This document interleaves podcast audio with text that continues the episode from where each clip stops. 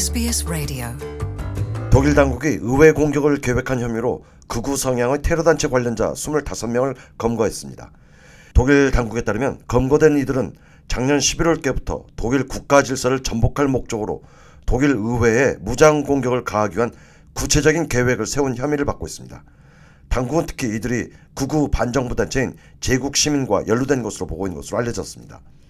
독일 연방 검찰청의 피터 프랭크 검사는 사실상의 구테타라고 규정하며 이들은 러시아의 지지도 모색해왔다는 점도 지적했습니다. Ähm, Based on the information we have, this group is set up into a kind of council, which is supposed to be a kind 독일의 of 피터 프랭크 검사는 우리가 확보한 정보에 근거하면 이 단체는 마치 국가 조직처럼. 체계적으로 조직되어 있는 등 거의 국가 내각과 흡사한 구조를 형성했다고 우려했습니다.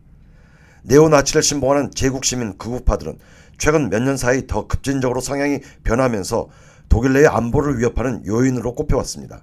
독일 경찰은 이날 오전 하루에만 3천여 명을 투입해 대대적인 검거 작전을 펼쳤으며 이는 독일에서 동원된 경찰력 규모 중 가장 큰 것이라고 현지 매체는 평가했습니다.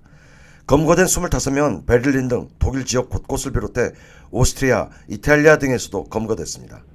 특히 이 중에는 특수부대 소속인 현역 군인도 포함됐다고 로이터 통신은 현지 군 정보 당국 관계자를 인용해 전했습니다.